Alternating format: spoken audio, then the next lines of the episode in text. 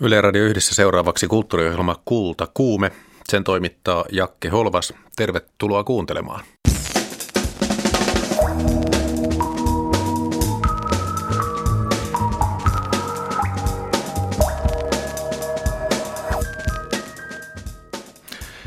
Eilen alkoi syksyn TV-sarja Tapaus Sorjonen. Pääroolin näyttelijä Ville Virtanen kultakuumeessa. Dramaturgi Tuve Idström analysoi kultakuumeen haastattelussa, mikä oikeastaan on pohjoismaisen tummasävyisen TV-dekkarisarjan idea. Harva kuvakirja on saanut Suomessa sellaista suosiota kuin Tatu ja Patu. Nyt kuvakirjaklassikosta on tehty elokuvaversio. Muun muassa näillä aiheilla Kultakuume. Näyttelijä Ville Virtanen, tervetuloa Kultakuumeeseen. Kiitos. Eilen alkoi TV yhdessä kotimainen rikossarja nimeltä Sorjonen, jossa näyttelet pääosaa rikostutkijaa Kari Sorjosta. 11 jaksoa TV-sarjaa on saatu valmiiksi. Mitä silloin pyörii päänäyttelijän mielessä? Ai kun se on tullut valmiiksi. No, tota, tai kun se on julkaistu. No joo, no se on, tai itse asiassa on oikeastaan yksi niitä kivoimpia hetkiä sitten, sitten just ennen kuin se on tullut, kun on niin kuin odotusarvo korkealla ja ennen kuin se reaktio tulee, niin se on se, vähän sellainen niin kuin juhla, juhla siinä, ja, ja tota, mutta et suhde siihen niin kuin itse teokseen, että sen hän on jättänyt jo vuosi sitten, ja, ja tota, ja toivottavasti en ole ihan sama ihminen kuin olin vuosi sitten, että, että tuommoinen mä olin tollo ja tein tolleen. Ja, ja tota, että se on niin kuin jo ikään kuin jonkun muun tekemä, että on menossa, ollut jo pitkään menossa jo uusia latuja ja muualle, että, että tota, ja sitten kun on vielä niin kuin jo 30 vuotta kokemus takana ja, ja tota, en tiedä kuinka monta tuntia, sataa tai tuhatta tuntia sitä on tullut vietettyä kameran kiedessä jo, niin sitten siihen, niin kuin, että se ei enää silleen jännitä tai ei ajattele, että nyt tota, hemmetti, kun sanoin tuon repliikin ja reagoin noin, niin mä en saa ikinä töitä enää. Niin ei, ei ole semmoisia tuntemuksia, että sitä katsoo niin kuin mielenkiinnolla. Ja varsinkin tämä Sorjonen, niin josta alun perinkin oli sen olo, että tästä voi tulla jotain erityistä, niin, niin sitä on kiva katsoa, että tulipa tuommoinenkin tehty. Oletko lukenut kritiikkejä tästä? Joo, kyllä niitä on tullut selailtua. joo, joo. Miten olet ottanut vastaan? No niinhän se on, että se on mukava kun saa, tota, että ihmiset on ymmärtänyt ja, ja niin kuin on sen puolella ja, ja, ja löytänyt sieltä asioita ja, ja, ja sitten saanut kehuja, että kehut on helpompi kestää kuin, kuin tota, haukut. Että, että, että molemmat pitää omalla tavallaan niin kuin työstää pois tota, koneistosta, että kehu vähän, vähän niin kuin pullistaa tota egoa ja, ja, ja semmoista, että sitä haluaa vähän boostata sitä hyvää fiilistä ja niin kuin kasvattaa hybristä ja, ja tota, se on yksi syy siihen, miksi niin monet näyttelijät on alkoholisteja. Ne haluaa leijua niissä liemissä vähän liian pitkään. Ja, ja, ja sitten taas tuommoiset haukut on silleen, että, että, että siinä pitää niin kuin, niin kuin käydä, käydä läpi tota elämän arvot ja, ja tota suhde työhön ja se, se on hyvin puhdistava kokemus sekin, mutta se on paljon kivula, kivuliaampi, mutta se voi olla jopa hyödyllisempi näyttelijälle kuin, kuin nuo kehut. Ja sittenhän näissä on se aina, että mikä menee muun tuotantokoneisto tai käsikirjoituksen piikki ja mikä sitten näyttelijän. Tosin näissä nyt sitten eritellään. Täytyy kertoa pari esimerkkiä. Aamulehti viisi tähteä parasta kotimaista rikosviihdettä pitkään aikaan. Iltasanomat TV-arvio, Ville Virtasen tähdittämä uusi sarja Sorjonen on koukuttava ja kansainvälisen tuntuinen. Tässä muuten sanottiin, että kompastuskivenä pökkelödialogi. Replikointi joissain paikoin epäselvää. Joo, se on enempi tekninen äänityskysymys, että, että, tota, että, mä en tiedä ketä toi koskee, mutta että se, sehän on, niinhän ei saisi olla pökkäysdialogista mä en ole samaa mieltä, että, että tota, en, tai en tiedä ketä se koskee, että mun mielestä tuossa on hyvä dialogi. Musta se on, se on tota, siinä puheenta, että se on hyvin kirjoitettu kässäri, että siinä on mietitty, miten ne puhuu niin kuin suhteessa siihen, minkälaisia henkilöitä ne on, että, että se on jo pitemmällä kuin muuten. Että, että no tota... sitten vielä HS ja nyt liitteen Laura Freeman sanoi, että synkkää ja suomalaista ja siksi toimii erinomaisen hyvin. Ja tämä varmaan hivelee, että mestarillinen Ville Virtanen pitää hienovaraisella tulkinnallaan huolta siitä, että tällä kertaa heppu ei ole klisee. No katsoin tuossa tosiaan Yle Areenasta, jossa se on, niin ensimmäistä jaksoa on katsottu 43 000 kertaa. Ei, ei Areenassa paljon tällaisia lukuja nähdä. Ja tätä on markkinoitu Nordic Nuorina.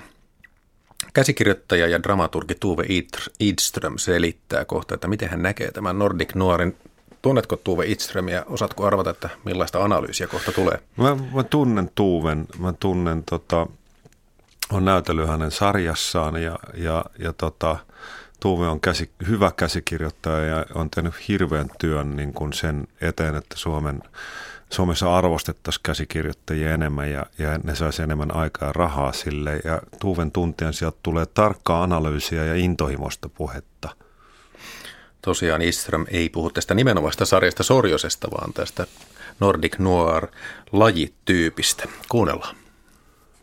Nordic Noir nykyään on pelkkä formaatti. Sillä ei ole mitään sisällöllistä tai ilmasullista tai taiteellista merkitystä enää sillä sanaparilla. Et se on just tätä keski-ikäisen valkoihoisen heteroseksuaalisen miehen angstia. Ja sitten siihen kuuluu niin kuin tietyt ilmasulliset asiat, niin kuin ylhäältä kuvatut kaupungit ja niin kuin, että on pimeätä, hirvittävän pimeätä kuvaa. Ei näe, niin kuin, että kuka henkilö tulee huoneeseen, mutta on niin kuin synkkää. Ei siihen enää mikään laatu kuulu. Ja se, että, että koko tämä laatusarjojen, siis tämä television laatusarjojen aalto, joka alkoi jo 90-luvun lopulla sopraanoista, joka on ollut hyvin, hyvin pitkä aalto – ja valtavan merkityksekäs. Se on nyt se aalto, niin kuin aaltojen käy, se niin kuin kääntyy laskuun kohti rantaa ja madaltuu ja jutut alkaa olla yhä sovinnaisempia ja niissä on yhä vähemmän omaperäistä, haastavaa, epämiellyttävää, vaikeaa, ilmasullisesti kunnianhimosta materiaalia. Se kuuluu asiaan. Alun perin siis tämä noir-käsite, siis film noir, noir-dekkarit 40-luvulta, ne, ne niin kuin lähti liikkeelle sellaisesta maailmasta, jossa toivoa oli hyvin vähän. Niin kuin toisen maailmansodan ja Hiroshiman atomipommin jälkeisestä maailmasta. Sitten kului mu- muutamia vuosikymmeniä ja Pohjoismaissa kirjoitettiin dekkareita, jotka niin kuin Henning Mankell, Anne Holt, tällaiset ihmiset kirjoitti dekkareita, joissa oli tämmöinen niin kuin ehkä synkeä, surumielinen sävy, joka sitten yhdistettiin tähän skandinaaviseen ha- haaleuteen ja pimeyteen ja talveen ja, ja, ja tämmöiseen. Sehän oli alun perin kirjallinen genre, ki- tai kirjallinen tämmöinen tyylilaji, oli tämä Nordic Noir – Mun mielestä se on vähän sellainen niin kuin iskulause tai sellainen mainoslause, sellainen Nordic Noir. Se on niin kuin markkinamiesten sellainen keksimä joku leima, että saa nopeasti sanottua jonkun asian. En mä ole koskaan ajatellut, että niitä sarjoja, esimerkiksi TV-sarjoja, joita kuvataan Nordic Noiriksi, niin kuin esimerkiksi Silta tai Rikos tai Murhakomissio, että ne nyt olisi mitään erityistä Nordic Noiria. Mä pidän niitä loistavina TV-sarjoina ja mä ajattelen, että ne on taidetta eikä mitään Nordic Noiria. Jos ei puhuta laadusta tai siitä, että onko hyvä vai huono, niin kyllä mä niin kun laittaisin siihen, että nämä uusimmat Beck-sarjat, siis ne, jotka ei perustu Sjövalin ja Vaalöön romaaneihin, uusimmat Valandarit, tällaisia, missä keski-ikäinen mies seisoo viskilasi kädessä sälekkaihtimin peitetyn ikkunan edessä jats tai klassinen soi ja hän tuntee synkkyyttä. Se on, se on niin kuin Nordic Noir. Se, mikä, se yksi ominaisuus, mikä kyllä, jos ajatellaan Nordic Noiria silleen niin kuin kunnioittavasti ja näitä parhaita, niin kuin Silta esimerkiksi, tai Perilliset, joka on mun mielestä aivan suuremmoinen sarja, niin, niin, tota, niin siihen liittyy semmoinen, niin kuin, että siinä niin kuin väistetään söpöstelyä ja semmoista katsojien miellyttämistä. Henkilöt on ristiriitaisia, niin kuin nuor perinteeseen kuuluu. Ristiriitaisuus, moniselitteisyys, erehtyväisyys henkilöissä, koska sehän on niin, että kun me katsotaan mitä tahansa draamaa, oli se missä muodossa tahansa teatterissa, elokuvassa, TV-sarjassa, me katsotaan ihmisiä. Ja noir-perinteessä, ihan niin kuin 40-luvun film noirista lähtien, niin on tämä että siinä, niin kuin siinä kertomuksessa hyväksytään se, että ihminen voi olla hyvä ja huono, se voi olla oikeassa ja väärässä, se voi olla kiva ja ääliömäinen yhtä aikaa. Sellainen ihmisen erehtyväisyys on jotenkin hyvin lähellä. Että mä nyt tästä sillasta jaksan puhua, koska se on mulle itselleni niin tärkeä sarja, että siinä suorastaan niin kuin sankariksi ja tämmöiseksi ikoniseksi hahmoksi nousee nainen, jolla, joka on täysin kyvytön olemaan sosiaalisessa kanssakäymisessä ympäristönsä kanssa se voisi vielä olla ok ja silleen niin kuin so, niin kuin sovinnaisesti ok, jos se olisi mies. Mutta kun se on herra jestas nainen, ja nuori vielä, ja se on sosiaalisesti täysin kyvytön. Niin se, se on niinku semmoista niinku hyvää nuoria, nordic nuoria mun mielestä. Siinä äänessä oli Tuve Idström, jolta kävi kommentit poimimassa Anna Tulusto. Jatketaan Ville Virtasen kanssa. Nordic-nuorissa siis henkilöt ovat ristiriitaisia, moniselitteisiä, erehtyviä. Ihminen voi olla hyvä ja huono, oikeassa ja väärässä, kiva ja ääliömäinen yhtä aikaa. Sopiiko Sorjoseen? Sopii. Se sopii ei pelkästään päähenkilöön, vaan niin kuin kaikkiin, kaikkiin henkilöihin. Että jokaisella e, e, on pääkäsikirjoittaja Miikko Oikkonen on tehnyt tuohon, e, se tuntee väittäisin, että se on ihan yhtä hyvin perillä Nordic nuorista ja käsikirjoittamisesta kuin Tuuve. Ja vai, ol, olkoonkin äh, valkoinen keskikäinen heteroseksuaali mies, mutta mut et kuitenkin, että et, tota, äh, siihen vaan kommentti tuohon, että et se on toki, niin kuin, äh, tarinat yleensä, ne on tuppaa hyvin paljon olen justiin tämän kyseisen ihmistyypin edustajan tarinoita, mutta että näistä, niin kuin mikä Nordic Nuori esimerkki on, se on just muuttanut vähän tota, että siellä on, jos ottaa sillan rinnalle Millennium, jossa Nomi Rapassin tuo Lisbeth Salander-hahmo, jotka molemmat on niin kuin, tota, naispääosia, semmoisia, joita ei ole koskaan nähty aikaisemmin, joka on niin kuin yhtäkkiä niin kuin sen jälkeenkin on tullut tämmöisiä sarjoja kuin Happy Valley tai, tai tota Brochures, jossa on yhtäkkiä mielenkiintoisia kantavia naishenkilöitä, että, että että toivottavasti se avaa tota linjaa, että koska niin kuin kuitenkin näistä niin kuin kulttuurin ja taiteen kuluttajista suuri osa on, on naisia ja keskikäisiä naisia, niin, niin siellä niin kuin heidän tarinoitaan on se on oikein aarearkku, mikä sieltä on ton aukeamassa.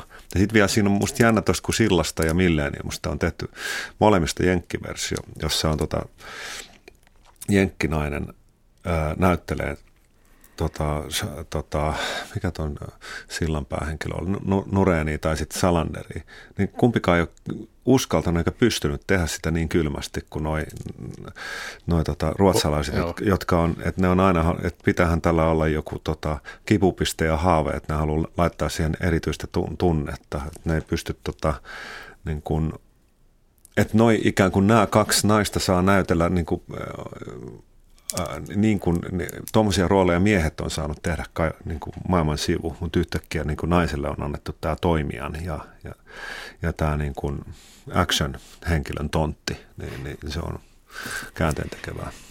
Kultakumeen vieraana Ville Virtanen. Kuulostaa siltä, että olet tätä lajityyppiä seurannut jo ennen kuin tähän rooliin tulit. Joo, on. Ja sitten tuosta lajityypistä, että se on nimenomaan niin, että se on Nordic Noir on, on, on totta kai se on niin kuin brändätty.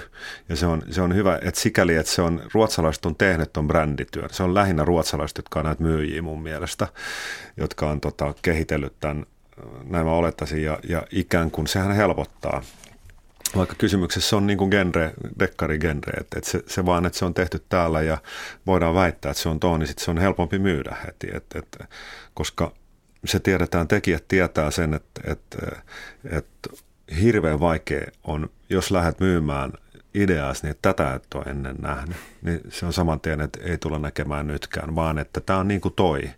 Niin, niin koska rahoittajien on, on, kun ne ei ole niin kuin luova, luovan ammatin harjoittajia, niin, niin on pakko saada se referenssi. Mm. Että tämä on niin kuin toi, tässä on niin kuin, Sorinen on niin kuin siltakohtaa Sherlock Holmesin. Ja, ja tota, oikeastaan niin kuin, jos puhutaan lajityypistä, niin, niin se on nimenomaan näin, tämä Nordic Noir, mutta että se tämä ikään kuin Sorjosen tota, erityiskyky tuo siihen yhden, yhden tota, niin se on totta nimenomaan. Niin kuin yhden twistin lisää. Et se on, se on niin kuin, ja se on ihan harkittua Miikko Oikoselta, että se on miettinyt niin kuin, niin kuin tarkkaan se, että miksi just noin. Ja mit, et joka asia on tuossa kyllä mietitty läpi moneen kertaan. Miksi just Lappeenranta, miksi just tällainen henkilö. Ja Tosiaan, ku, kuin ar, arkinen Sherlock Holmes ei käytä ooppiumia, mutta siis näkee enemmän kuin muut, niin. hämmästyttävä niin. muisti ja päättelykyky ja sitten toisaalta se empaattisuus vielä miten Sorjosta tuli tuollainen hahmo, minkä verran pystyt itse vielä vaikuttamaan siihen, Ville no, Virtanen? Joo, se, se on niin, että, että siihen, sehän on prosessi, joka, joka on, on auki ja jatkuu ihan siihen viimeiseen kuvaspäivään asti. Että se on, se on niin kuin, sitä tehdään pala kerralla. Että nyt mä tulin, tässä kohtauksessa sain näytettyä ton puolen, että mitäs mä teen tuossa seuraavassa kohtauksessa ja sitten käydään keskustelua, että kannattaako tässä puhua näin paljon, otetaanko toi repla pois ja mitä jos tämä tekisi tällaista, miten mä tuon ilmi ton, että tota, niin kuin fyysisesti kun niin kuin roolihenkilön luonne kerrotaan toiminnalla. Mi, mitä toimintaa me saataisiin tähän, jotta me voitaisiin kertoa siitä, niin kuin mitä se nyt tuntee. Tai että kun, jos ajattelee ihan näyttelijäprosessia niin kuin sitä, tässä oli sikäli, että tässä oli, tämä oli niin moneen kertaan mietitty ja valmisteltu tämä tämä, tota, siinä oli paljon näyteltävää joka kohtauksessa, niin siinä kun ikään kuin lähtö, on joku tilanne, miten reagoi, niin si, sinne niin kuin kerroksittain, että tämä tunne, mikä tulee esiin, niin se on tehty sen takia, että se peittäisi tätä tunnetta, joka on se oikein, miten se reagoi.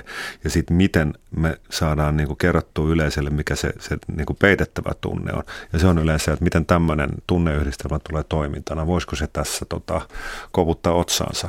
Niin, niin, se on tunteiden sakkia. Kyllä, ja, ja sielun, sielun liikkeiden, mm. tunteet, intohimot, ajatukset, että miten ne, sä sanot noin, niin, niin kuin, mihin impulssiin mä tartun ja mitkä mä päästän ohi, niin kuin, mitä tekee Sorjonen ja mitä tekee Ville, niin että mikä on se ero?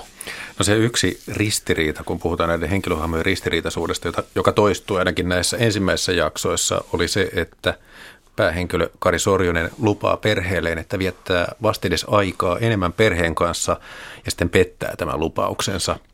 Tavallaan inhimillisesti, mutta kuitenkin, niin tulee vähän sellainen olo, että sietämätöntä, että mikä siinä nyt on niin vaikeaa. Ai sulle tulee. Siihen on kyllä näyttelijä ammatin harjoittajana hyvin helppo samaistua se. Ja, tai ihan jo kenen tahansa, ihan jo niin kuin, että jos sovitaan, että laitetaanko kännykäksi kännykät tota sivuun. Että nyt ollaan keskenämme ja, ja syödään illallista. Sitten yhtäkkiä huomaa, että mulla on tämä kännykkä, eikö me sovittu? Ai niin, sori. Niin tuossa on pienessä tota, mittakaavassa on sama. Että et huomio on, niin kuin, on tässä tota, nyt, nyt sinun kanssasi tässä, enkä mä e, samalla mieti, että tota, monet mun lento lähtee. Ja, vaikka mä mietinkin, mutta että et, et mä en tota, niin tuossa sitä niin selkeästi ilmi. Niin. No Siis toisaalta sen voi kääntää toisinpäin juuri siihen suuntaan, mitä mainitsit, että sehän voi olla jopa aika luonnoton yritys jättää työ kodin ulkopuolelle. Että oh. eihän ihminen ei ole kuin valon katkasi, joka vaan pannaan pois päältä useimmissa ammateissa. Joo, se on näin, mutta et, sehän on, toihan on vaatimus sitten tuossa, tai niin kuin, ainakin meidän näyttelijäammatissa, kun tämä on kestävyyslaji, että et, et ikään kuin pakko saada huomio veke siitä, jotta kun kestävyyslaji, intohimoammatti ja ajatustyötä, Eli miten sä tyhjennät, miten sä puhdistat tota ajatukset, että sä pääset tuoreen silmin sitten ammattipöydän tai, tai, tai ammattias harjoittaa, niin siis arki on siihen mitä parhain, se, että näkee vaivaa sen, sen eteen, että tota, herää aamulla ja, ja tota, suunnittelee päivän ja syö yhdessä ja, ja tota, hoitaa lapset harrastuksia ja näin, ja sitten koittaa keskittyä siihen ihan niin kuin käske itseään, nyt kuuntelet, mitä hän puhuu, etkä niin kuin sano vaan joo joo ja ajattelee, että miten mä ratkaisen tuon ton kohtauksen. Ikään kuin, että sitä niin kuin läsnäoloa, joka on mun käsittääkseni näyttelijän tärkein työkalu. Sitä voi har- se voi motivoida niin, että mä harjoittelen sitä nyt tässä, tässä tota, vaimon ja lapsen kanssa. Tai, tai tota, joo. Aika moni urheilee nykyään sillä tavalla sitten ikään kuin nollaa itseään. No tosiaan TV-sarja Sorjosen syntyy vaikutti suomalaisen rikoshistorian traaginen tosi tapaus. 14-vuotiaan Evelina Lappalaisen murha Imatralla vuonna 2000. Siinä ruumis löytyi ojan penkalta, meni yli vuosi ennen kuin selvisi, että saman koulun oppilas yläasteella oli tehnyt sen. Niin voisi hyvin kuvitella, että silloisilla rikospoliiseilla Itä-Suomessa meni tapaus myös tunteisiin. Aivan varmasti meni. Ja, ja sehän on toi, tota, tuossa on nimenomaan toi Sorjosen ristiriita, että tota, se ei haluaisi katsoa, katsoa näitä kuvia, joita, jotka seuraa, vainoaa sitä sieltä rikospaikalta. Sen takia se on vaihtanut maisemaa, että se ei pysty enää yliherkkänä miehenä pysty Helsingissä pyöriä, kun jokainen talo, jokainen rappukäytävä muistuttaa sitä jostain kammottavuudesta. Ja, ja, ja semmoisen niin kuin ajatusmateriaalin kanssa on hyvin vaikea olla sitten illallisella perheen kanssa, mutta että – mutta toi liittyy tuohon niinku Nordic Noir-genreen, että, että siitä, tulee vähän, tai dekkarigenreen, että siitä tulee vähän joskus sellainen olo, että, niinku, että kilpaillaan sillä, että miten vaan karmeammalla tavalla saadaan niinku järkytettyä mur, mm. murhalla. Tuossahan on, on, on tota, on silleen aika hienovaraisesti tuossa Sorjosessa, että niistä puhutaan, ja, mutta et sit, mitkä ne itse kuvat on siinä. Mutta et, et se, se, on musta vähän, se liittyy tuon genreen silleen myös, että se on oikeutettu, että se on vähän niin kuin kauhuelokuva tai rikos. Että et se on niin kuin, että et, saa niin kuin ikään kuin kohdata noita asioita, elää niin kuin painajasta vähän aikaa, niin, niin se tulee johonkin tarpeeseen, joka meillä on, sen takia ne on niin, niin suosittuja. No tosiaan tämä Evelina Lappalaisen tapaus oli todellisuutta, mutta sen Sorjonen on tämmöinen artefakti, kulttuurinen tuote. Mutta jos se kuitenkin kantaa ja sitä katsotaan paljon, niin kuin nyt näyttää ainakin arenan pohjalta, niin mihin uskot, että sarja vetoaa katsojissa? Sarja vetoaa aina, aina se on, mä olen urani aikana tullut siihen tulokseen, että aina kun se on jossain tavassa, että miten mä itse katon muiden juttuja, se on, että mitä toi kertoo minusta. Jos mä uskon siihen, että, että toi on mahdollista ja, ja ja ihmiset, vaikka jonkun mielestä on pökkelöä dialogia, mutta jos se näyttää sillä, että ne on ihmisiä, jotka kohtaa toisensa ja käsittelee näitä asioita, samoja asioita, joita mä käsittelen omassa elämässäni, niin siihen vaan, että se on niin kuin, vaikka mä en usko sen suuren yleisön käsitteeseen, mutta se mihin ihmiset niin kuin, niin kuin sit, mikä tekee sen, että jostain sarjasta tulee suosittu ja jostain toisesta ei, niin se on se, että se on aitoa. Että ne on oikeasti ihmisiä ja, ja oikeiden ihmisten puhetta ja niiden, niiden tota, että nämä näyttelijät on nyt niiden nahoissa, joka, joka taas tar- tarkoittaa sitä, että se työkalu, mikä meillä on käsikirjoitus ja plus työryhmä, että niin kuin kaikilla on, on taju siitä, että tota, miten tämmöinen syntyy, että, että me ollaan ikään kuin vapaita sit kam- kameran edessä, että me ollaan hyvin valmistauduttua, jos me ollaan vapaita kohtaamaan toisemme siinä, antaa toisemme vaikuttaa toisiimme, niin, niin silloin se on mahdollista niin kuin sekoukuttaa. Jos siinä on kommunikaatio, kahden näyttelijän välillä aitoa kommunikaatio kameran edessä, niin silloin se rupeaa kommunikoimaan myös tota, katsojan kanssa. Mutta jos se on epäaitoa falski, niin sitten se jättää kylmäksi. No nyt varmaan innolla itsekin odotat, että tulisi tämä toinen tuotantokausi, mutta ainakin uutisten perusteella tuotantoyhtiöillä on jotain taloudellisia vaikeuksia, että se saattaa vähän tökkiä siinä. Odotatko kuitenkin, että totta, se tehdään vielä? Totta kai, ja, ja millä tuotantoyhtiöllä ei olisi taloudellisia, vai, tado, taloudellisia vaikeuksia. Että sehän on tämän koko Suomen alan ongelma, että nuo tuotantoyhtiöt elää tota, niin kädestä suuhun, että niillä ei ole tämmöistä puskurirahastoa. Toisilla on enemmän, toisilla on vähemmän, mutta sitten kun tulee tota, toi kassavirta-ongelma, niin silloin ollaan pulassa vähän aikaa. Mutta sikäli mä odotan erittäin mielenkiinnolla, kun mä oon pääkirjoittaja, ohjaaja ja Oikkosen kanssa jutellut, miten se on suunnitellut kakkoskautta. Eli suunnitteilla on lisätä paukkuja, tehdä vielä laadukkaampaa ja, ja se, silloin vielä niin kuin selkeä reitti siitä, miten. Että se on tutkinut siltaa, minkä takia sillan ykköskausi oli parempi kuin kakkoskausi. Ja näitä, niin kuin, että missä kohtaan, mitä asia, asioita ei saa muuttaa ja mitä tulee muuttaa, jotta se imu jatkuisi sit plus niin kuin tuotannollisesti, miten me saadaan paremmat olosuhteet. Ja mä odotan tosi mielenkiinnolla ja lähden tosi mielellään tekemään. Sorjonen Yle TV yhdessä sunnuntaisin kello 21.05 ja tosiaan kaikki jaksot katsottavissa jo nyt Yle Areenassa. Näyttelijä Ville Virtanen, kiitos kun pääsit Kultakuumeen vieraaksi. Kiitos. Kultakuume. Ja tosiaan, kuten sanoin, Sorjasin kymmenen jaksoa lävähti Yle Areenaan katsottavaksi heti. 11 jaksoa. Kun sen alkutahdit siis televisiossa käynnistyivät. Suoratoistopalvelujen maailmassa tämä alkaa olla jo arkipäivää. Anna Tulusto kävi kysymässä Yle Luovien sisältöjen johtaja Ville Vileniltä, katoaako television katsomisesta se kansallinen kokemus ja mitä järkeä on laittaa koko sarja yhdellä rykäyksellä katsottavaksi? No varmaankin se järki on se, että nämä katselutottumukset varsinkin niin kuin nuoremmilla ikäryhmillä on mennyt tällaiseen binge- tai katalogikatseluun. Että halutaan kuluttaa isompia määriä jaksoja samasta aihemaailmasta kerralla. Se, että laitetaanko koko sarja yhtä aikaa, niin sitähän nyt taktikoidaan. Sorjosen kohdalla päätetty laittaa. Paljon tehdään nyt isojen sarjojen kohdalla, vaikkapa hyvän esimerkkinä HBO Westworld, joka on tällä hetkellä ihan niin kiinnostavimpia isoja, kalliita TV-sarjoja niin maailmalla, niin sitä laitetaan kerta viikkoon.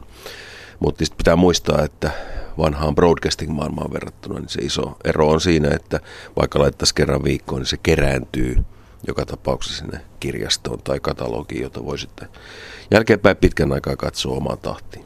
Mainitsit äsken tuossa sanan binge, binging, binge watching.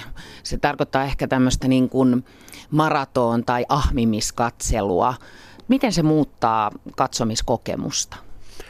Mä en ole tutkija, mutta, mutta se tiedetään joka tapauksessa, että tietenkin tämmöisessä kiireellisessä aikarytmissä ja, ja nykyisessä elämän menossa ainakin niillä, kellä kiire on tai, tai luulee, että on kiire, niin on tietysti sellainen, huomaa se omasta katselustakin, että on tietty aika sitten, jolloin nyt mulla on aikaa tälle. Tämän katselun ongelma varmasti meille niin kuin, yhtiöille on se, että kun ihminen ahmimis katselee kymmenen osaa TV-sarjaa viikonloppuaikaa, niin se odottaa, että seuraavana viikonloppuna on taas uusi sarja. Ja eihän, eihän kellään niin kuin riitä tämä materiaali. Et sen takia tässä maailmalla nyt on haettu tämmöisiä monenlaisia taktiikkoja siihen, että kuinka itse asiassa materiaali riittää. TV-sarjat, niiden, niiden hinnathan on, on nousseet ihan huikeasti ja, ja haitari on iso, että jos sanotaan, että Suomessa nyt tämmöinen kallis TV-sarja kokonaisbudjetiltaan, niin voisi maksaa kolmesta neljää miljoonaa euroa, niin pohjoismainen taso on 10 miljoonaa euroa ja mainitsemani vaikka Westworld on sitten 10 miljoonaa euroa per jakso, että se on 100 miljoonaa euroa. Ja, ja tota niin, eletään tämmöistä TV-sarjojen huikeata kultakautta, joka varmasti on, on, on tuota niin, auttanut se, että tämä katselutapa on tullut. Ja ihmiset, ihmiset haluaa tietysti niin kuin siihen maailmaan mennä pidemmäksi aikaa kerrallaan. Ja, ja se on niin kuin ymmärrettävää verrattuna elokuvaan jonka muoto on kuitenkin aika rajallinen, puolitoista tuntia viiva kaksi tuntia verrattuna siihen, että kymmenen tuntia tai jopa enemmän viihdytään ja useimpien tuotantokausien ajan niin kuin samassa maailmassa. Miten Yleisradion kaltainen mediatalo voi vastata sitten tämmöiseen nälkäiseen huutoon, että kun ihminen on ahminut koko sorjosen sieltä, käytetään nyt tuoreena esimerkkinä tätä sorjosta, ja sitten se huutaa sielu auki, että mä haluan lisää sarjaa. No mä luulen, että tuota, siihen voi vastata niin, että meillä on muualtakin maailmasta tarjolla areenassa kokonaisia sarjoja, joka on tietysti niin kuin oikeuskysymys ja rahakysymys sekin. Ja tietenkin kehitteillä on koko ajan. Meillä, meillä on tulossa erittäin hyviä sarjoja. Kaikkeenhan ei voi, ei voi vastata ja kysymys tulee olemaan tietysti tässä niin kuin kilpailussa siinä Yleisradion kannalta, että onko, onko meidän areena tälle yleisölle, joka näin kuluttaa. Onko se kiinnostavaa ja, ja sieltä täytyy olla sitä, sitä taaksepäin sitä katalogia. Nyt voidaan nostaa myös vanhoja sarjoja, joita ihmiset ei ole välttämättä kaikkia nähneet. Niin siinähän tulee olla tämä kysymys, että, että onko nuoret ihmiset ainoastaan Netflixissä tai, tai jossain operaattoreiden tai tulevissa Amazonin tai muita, joita Suomessa vielä ei ole niin nähtykään, tai HBO palveluissa. Ja Arenan kannalta ja, ja meidän niin Yleisradion draamatarjonnan kannalta tulee tälle yleisölle olemaan tietysti merkittävää merkittävää se, että minkälainen se lupaus on ja kuinka usein sinne tulee näitä uusia sarjoja. Mutta pitää muistaa, että Suomessa niin broadcastin katselu on, on, on se, se edelleen se merkittävä, kun katsotaan koko katseluaikaa ja iäkkäämpiä yleisöjä. Jos katsotaan niin Korpelan kujajuoksua, joka on perinteistä suomalaista maalaiskomediaa, niin, niin se on tällä hetkellä kuitenkin ollut kaikkein katsotuin draamasarja Suomessa. Ja ei varmaan niin kuin sitä ihan normaali yleisen binge-katselua herätä, mutta tarjonnan pitää Yleisradiolla olla monipuolista. Ja tämä puoli kyllä täytyy ottaa vakavasti, koska kyllähän nähdään ihan, ihan kaikista mittareista, että kertaviikkoisen broadcastin kanavan ääreen ei tiettyä yleisöä enää kerta kaikkiaan saa. Jos mennään vanhoihin aikoihin, en määrittele, että onko ne hyviä vai huonoja, mennään vanhoihin aikoihin, niin tässä lähimenneisyydessä me katsoimme torstai-iltaisin kotikatua ja sitten perjantaina työpaikoilla lounaalla puhuttiin Mäkimaan pariskunnan aviokriisistä ja katsominen oli tämmöinen kansallinen kokemus. Menetetäänkö tämmöinen kansallinen kokemus nyt, kun ihmiset ahmivat yksin kodeissaan? No mä luulen, että osa tästä erilaisista taktiikoista julkaista liittyy tähän. Ja maailmallakin on todettu, että jos kaikki pannaan kerralla katalogina, niin se tosiaan sitä kulutetaan ihan hirveän paljon ja ei, ei riitä niitä sarjoja koko ajan uusia sarjojen tekeminen kestää kuitenkin niin kuin pit, pitkän aikaa ja on kallista. Et tällä tavalla viikkotahdilla, joka on vanha broadcasting-logiikka, myöskin siellä katalogissa, pyritään saamaan tätä puheen aiheistamista aikaisemmin, joka on arvokasta tällaisissa jatkuvajuonisissa sarjoissa. Mutta kyllä mä luulen, että, että se semmoinen niin jatkuvajuoninen sarja, niin se on broadcasting ajan tuote ja kyllä nyt tutkimukset viittaa siihen, että erityisesti niin kuin nuorempi yleisö ei tätä lajia harrasta broadcastingista, että siitä tulee tämmöinen rutiini, että joka, joka arkipäivä tiettyyn aikaan. Iäkkäämpi yleisö kylläkin, mutta se muuttaa sitä ja aika monissa maissa näistä jatkuvajuonisista TV-sarjoista on sillä tavalla luovuttu ja menty enemmän tähän noin kymmenen osaseen sarjaan, jossa se maailma voidaan kuitenkin tehdä eheyksi ja, ja, ja kokonaiseksi sitä voidaan kuluttaa se kymmenen osaa kerralla ja sitten keskittyäkin seuraavaan tuotantokauteen, jos se menee hyvin. Yle luovien sisältöjen johtaja Ville Vileen totesi noin.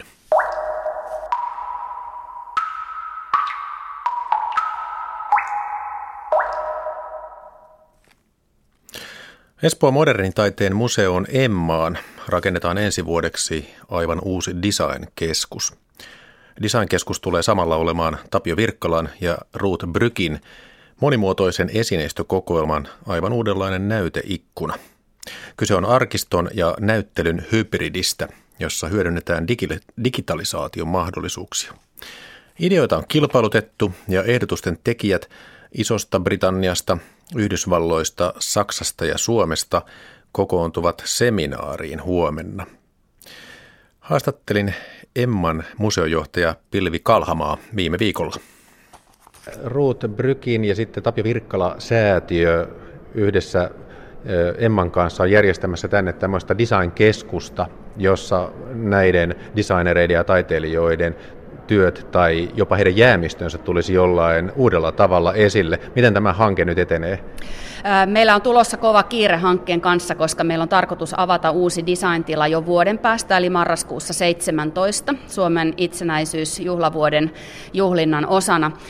Mutta hanke kuitenkin etenee. Meillä on tosiaan ensi viikolla seminaari, jossa kun järjestimme tämmöisen tilan konseptikilpailun, kaikki viisi voittajaa esittelevät ehdotuksensa ja sen jälkeen sitten lähdemme kiivaasti työstämään parhaimmista ideoista sitä uutta konseptia. Ja me ei puhuta pelkästään nyt näyttelyarkkitehtuurista, vaan oikeastaan semmoisesta toiminnallisesta konseptista, että miten me saatetaan design-klassikkokokoelmat yleisön saavutettavaksi ja käytettäväksi tähän arkiston ja kokoelmaan, mikä meillä on täällä museolla. Eli Virkkala Brykkokoelmaan kuuluu kaiken kaikkiaan 10 000 esinettä tai, tai arkistoaineiston osaa, eli tämä on ihan valtava. Ja, ja tota, mä luulen, että vuoden päästä meillä on jonkinlainen aloitus semmoiselle prosessille, missä me myös tullaan osallistamaan yleisö tämän arkiston jäsentämiseen ja, ja, ja tota, tämän arkiston ja kokoelman rinnalla meillä on tarkoitus ja tavoite esitellä sitten uutta designia tässä uudessa tilassa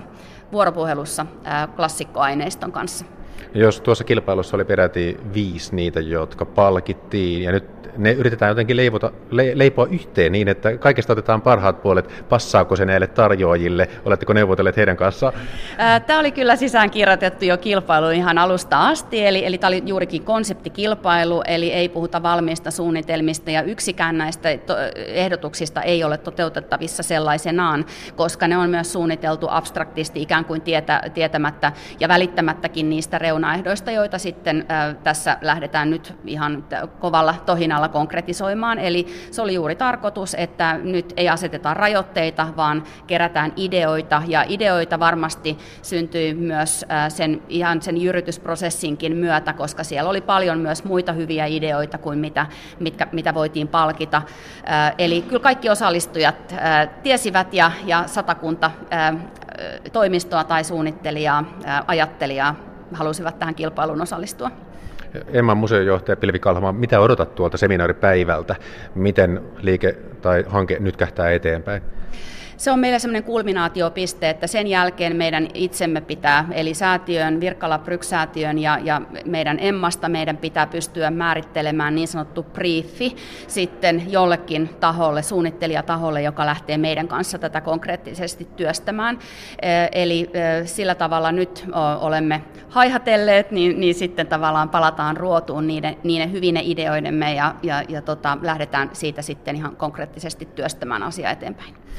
Mitä se voisi käytännössä olla? Tuleeko mieleen yhtään esimerkkejä? Jos on 10 000 objektia, niin tietysti tilat jossain vaiheessa loppuvat. Täytyykö sitten olla ikään kuin jonain videokuvina tai tällaisena, joita voisi selailla – täällä vierailija vai minkä tyyppistä? Onko mitään yksityiskohtia ja hauskoja ideoita, joita voisit heittää? No kyllä olet varmasti äh, niin kuin ajatusten jäljellä siinä, että tämä tulee olemaan todennäköisesti jonkinlainen hybridimalli, äh, miten me äh, tämä saavutettavuus näiden aineistojen äärelle saavutetaan ja äh, mahdollistetaan, mutta toisaalta näissä monissa äh, kilpailuehdotuksessa, jopa niissä, joita ei välttämättä palkittu, niin äh, niistä henki jonkinlainen semmoinen tämän ajan äh, varastoromaani romantiikan ja arkistoromantiikan ähm, semmoinen henki. Ja, ja tota, tämä myös meitä alkoi kiinnostaa tosi paljon, että et, et nyt sitten äh, me lähdetään sitten, kun asia konkretisoituu, niin pohtimaan sitä, että millä tavalla me voisimme tehdä tästä ehkä vähän epätyypillisen näyttelytilan niin, että se olisi jollain tavalla tällaisen niin kuin varaston, arkiston äh, ja näyttelyn hybridi ja vielä sitten tietysti näitä uusia digitaalisia mahdollisuuksia hyödyntävä. Miten muuten vielä noista kilpailuehdokkaista, jotka viisi palkittiin, niin kuinka kiinnostuneita ja innostuneita he olivat Virkkala ja Brykin tuotannosta? No, no juu, kyllä nimenomaan kyllä kaikki lähtivät aika, aika lailla juuri siitä ytimestä, mutta sitten meidän tavoitehan on juuri se, että miten Virkkalan ja Brykin innovatiivinen henki voi henkiä sitten tai tulla niin kuin läsnä ja osaksi nykydesignia ja, ja tota, kyllä tämä hyvin ymmärrettiin niissä kilpailu ehdotuksissa. Kaikki voittajat, eli nämä viisi palkittuahan lähtivät silloin palkintojen jakotilaisuudessa itse miettimään, että me voimme hoitaa tämän kaikki yhteistyössä. Eli, eli tota, tämä oli aika mielenkiintoista, kun me tietysti jyrytettiin nimettömiä ehdotuksia ja nähtiin sitten voittajat vasta täällä palkinnon päällä, paikan päällä, kun, kun heidät kutsuttiin mukaan ja kaikki edustivat itse asiassa aika nuoren polven suunnittelijoita. Me olimme todella iloisia sekä Virkkala Bryksäätiössä että Emma olemassa juuri siitä, että uudet ajatukset päätyivät äh, siihen palkintokaartiin. Ja tosiaan ympäri maailmaa tuli näitä ehdotuksia, mutta tulevatko he kaikki tänne sitten seminaariin? Kyllä, kun tulee, äh, tota, he kukin esittelevät oman ehdotuksensa. Ketä kaikkia muita täällä on silloin? Tämä tilaisuus on oikeastaan Virkkala- ja Bryksäätiön kutsuma tilaisuus. Me hoidamme sitten tätä tuotannollista puolta Emmasta käsin, mutta on kutsuttu hyvin laajasti design-vaikuttajia, Aallon opiskelijoita, kaikkia heitä, joita visuaalinen kulttuuri ja sen kulttuuriperinnön tallentaminen ja uuteen muotoon saattaminen kiinnostaa. Noin sanoi taidemuseon johtaja Pilvi Kalhama, joka huomenna kokoontuu palkittujen ehdokkaiden Aalto-yliopiston opiskelijoiden ja muiden designvaikuttajien kanssa suunnittelemaan Emma Taidemuseon uutta design-keskusta.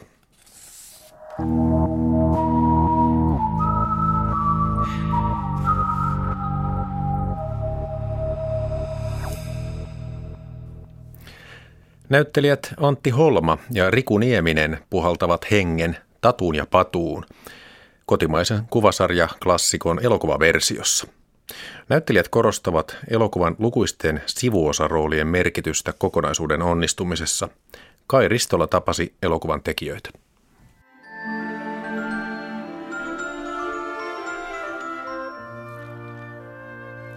Tästä se alkaa.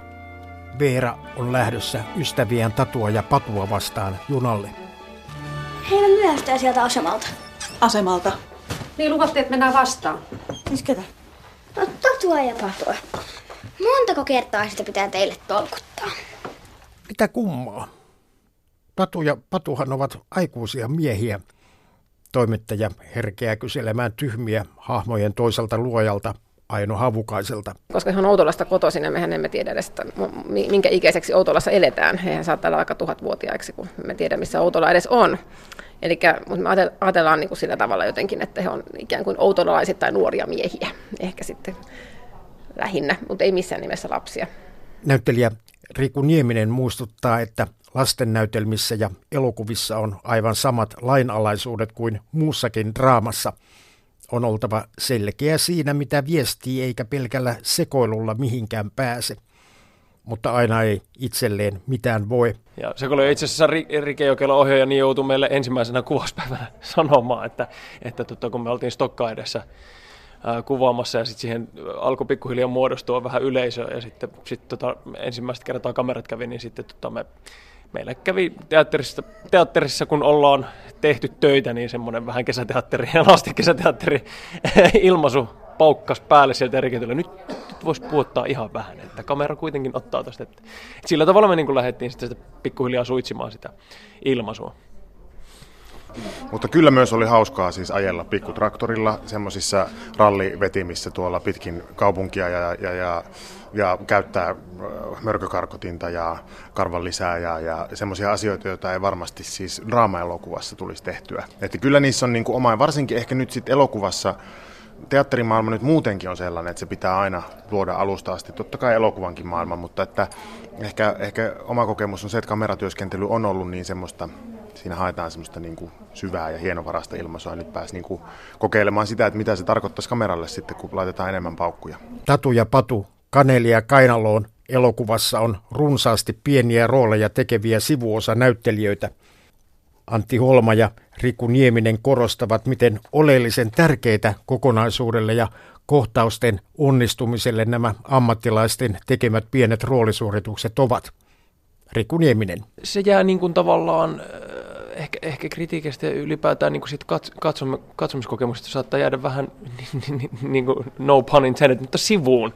Että, että, että, se, että ne, on, ne ei ole sivussa ne henkilöt, jotka on pienemmissä roolissa, vaan ne on tukemassa sitä hommaa. Ja, ja, ja mun mielestä vaatii hyvin paljon näyttelijältä ja ylipäätään talentilta se, että sä tulet sinne yhdeksi päiväksi, mm. muutamaksi tunniksi johonkin pieneen pieneen tota, rooliin, että päästä mukaan siihen työryhmän energiaan, siihen leffan energiaan ja hiffata se heti ilman, että se pomppaa siellä, sit siellä lopputuloksessa, vaan että se on linjassaan se ilmaisu sitten, niin, niin tässä oli rautaisia ammattilaisia tekemässä näitä.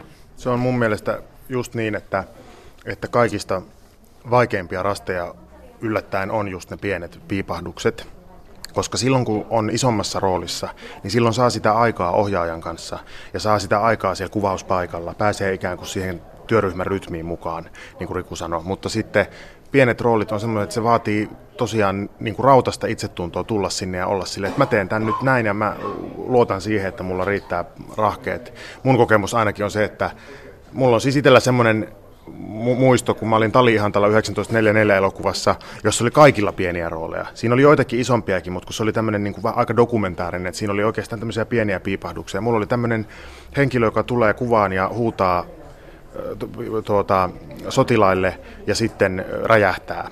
Ja mulla oli yksi repliikki siinä, semmoinen pitkä huuto, joka mun piti saada sieltä esiin, ja mä unohdin sen siellä kuvaustilanteessa. Mä olin opetellut sitä siis valehtelematta kaksi päivää, mutta, siis, mutta just nämä pienet, pienet hetket on niitä, jotka, jos oikeasti punnitaan se, että se itsevarmuus.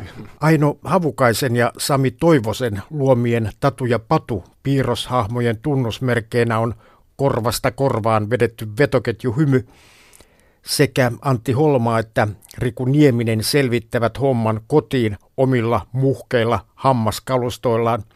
Hammaskuoria ei kuvauksissa tarvittu. Ei ollut, ei ollut kuoria. En, en tiedä, onko tota CGI-tekniikkaa käytetty. Ainakin jo, joissakin kohta, ko, kohdissa kuulemma meitä, meitä laitettiin pikkasen samaan rytmiin sille, että splitattiin screeniä ja tämmöistä, niin kuin taikahuiskua käytettiin siellä. Mutta niin, niin sanotaan näin, että Antilla on valtavat hampaat kyllä omasta takaa, niin, niin tota, en, en, en, en mäkään mitenkään kakkoseksi jää tuossa noin. Kyllä meidän hampaita varmaan tuosta julisteesta vähän on vaalennettu. Mä katsoin sitä, että ehkä pikkusen semmoinen, niin kuin, että nyt on oikein. Vähän on, vähän on Kaliforniaa laitettu joo, sinne. Kalifornian vipua. joo, joo. Entä sitten Tatu ja Potun äh, liikekieli, miten se, miten se syntyi, se liikkuminen? No se syntyi aika lailla yhdessä mun mielestä, että, että siinä tässä niin kuin mä sanoin tuossa aikaisemminkin, että että tässä on ollut hauskaa se, että on voinut katsoa kaveria koko ajan. Ja tässä varsinkin oli semmoinen, että ei me nyt ihan semmoista peiliä lähdetty tekemään. Elokuvan ohjaaja Rike Jokela. Me lähdettiin niin harjoittelemaan ja kokeilemaan ja mietittiin lähinnä, että niin kuin mistä suunnasta vaikutteita, niin esimerkiksi Chaplin oli siinä meillä keskustelussa mukana, että haettiin vähän sieltä niin mykkäelokuvan kielestä ja ja sitten sit toisaalta mietittiin juuri tätä samanaikaisuutta, tavallaan niin kuin stereohenkilön käyttäytymistä ja, ja, ja niin kuin tuossa Antti ja Rikukin on sitä jälkeenpäin pohtinut, että tämä oli selvästi sellainen niin kuin tosi persoonallinen ja uusi tapa myös näytellä, että he tavallaan niin kuin näyttelivät osittain vähän niin kuin peilikuvansa kanssa ja niin kuin kävivät keskenään semmoisia niin koreografisia keskusteluita ja jopa mietittiin tässä myöhemmin, että olisi saattanut jopa ottaa koreografinkin mukaan tähän hommaan ja jos tätä joskus tehdään lisää, niin sekin on yksi vaihtoehto, koska tämä on aika, ei tämmöistä ole missään muussa, missään muussa storissa ei ole niin tämmöistä liikekieltä kuin tässä, että se oli vähän niin kuin keksittävä alusta. Toki kirjathan on siinä pohjana, mutta kuitenkin sitten se konkretia tulee siitä näyttelijä omasta fysiikasta. Ja nämähän on molemmat myös henkilöitä, niillä on niin kuin taustaa liikkumisesta, että Rikkohan on tanssia myös ja näin poispäin, että se, se kyllä näkyy noissa. On siis jouluja, Tatu ja Patu joutuvat eksyksiin ystävästään Veerasta. Joululahja tälle on kuitenkin hankittava.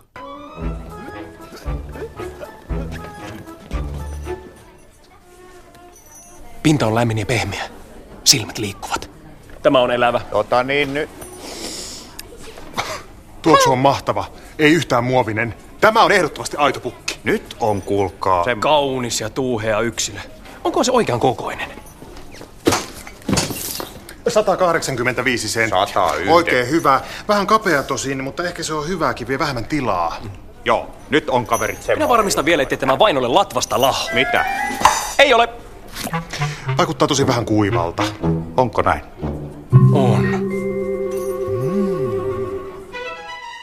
Elokuva kuvattiin lähes kuukauden talvisessa Helsingin keskustassa, kertoo ohjaaja Rike Jokela. Totta kai se on haastavaa, että on, meillä oli varmaan niin kuin haastavimmat kuvauspaikat suurin piirtein, mitä Suomesta löytyy ja sitä kautta tietysti tota, niin kuin vaikea tehtävä, mutta toisaalta sitten kun nämä ikään kuin oli jo käsikirjoituksessa annettu, niin jälkeenpäin tietysti mä olen iloinen, koska ei näihin mestoihin olisi tullut muuten menty ikinä kuvaamaan. Esimerkiksi Helsingin rautatieasemalle keskellä yötä, joka ei ole ihan logistisesti kaikkein helpoin. Elokuva on täynnä todella upeita ilmakuvia, mistä syntyi tämä idea tehdä yläilmoista. Tässä on koko ajan ikään kuin perusjuonessa se, että, että Veera etsii Tatu ja Patu ja Tatu ja Patu etsii Veeraa. Eli tavallaan se oli ikään kuin vähän tämmöinen niin kuin karttanäkymä ku, niin kuin elokuvallisen keinoin, että tuolla jossain ne nyt ovat ja menevät ja näin poispäin. Niin se oli ehkä se ajatus, että miksi, miksi tota ilmakuva. Sväki, Zufe, Plägä! Kaneli ja Kainaloa. Tatu ja Patu-elokuvan ensi-ilta on ensi perjantaina. Toimittaja äskeisessä oli Kai Ristola. Kultakuume. Kello on 15.53 aivan näillä sekunneilla ja kultakuume on pikkuhiljaa päättymässä.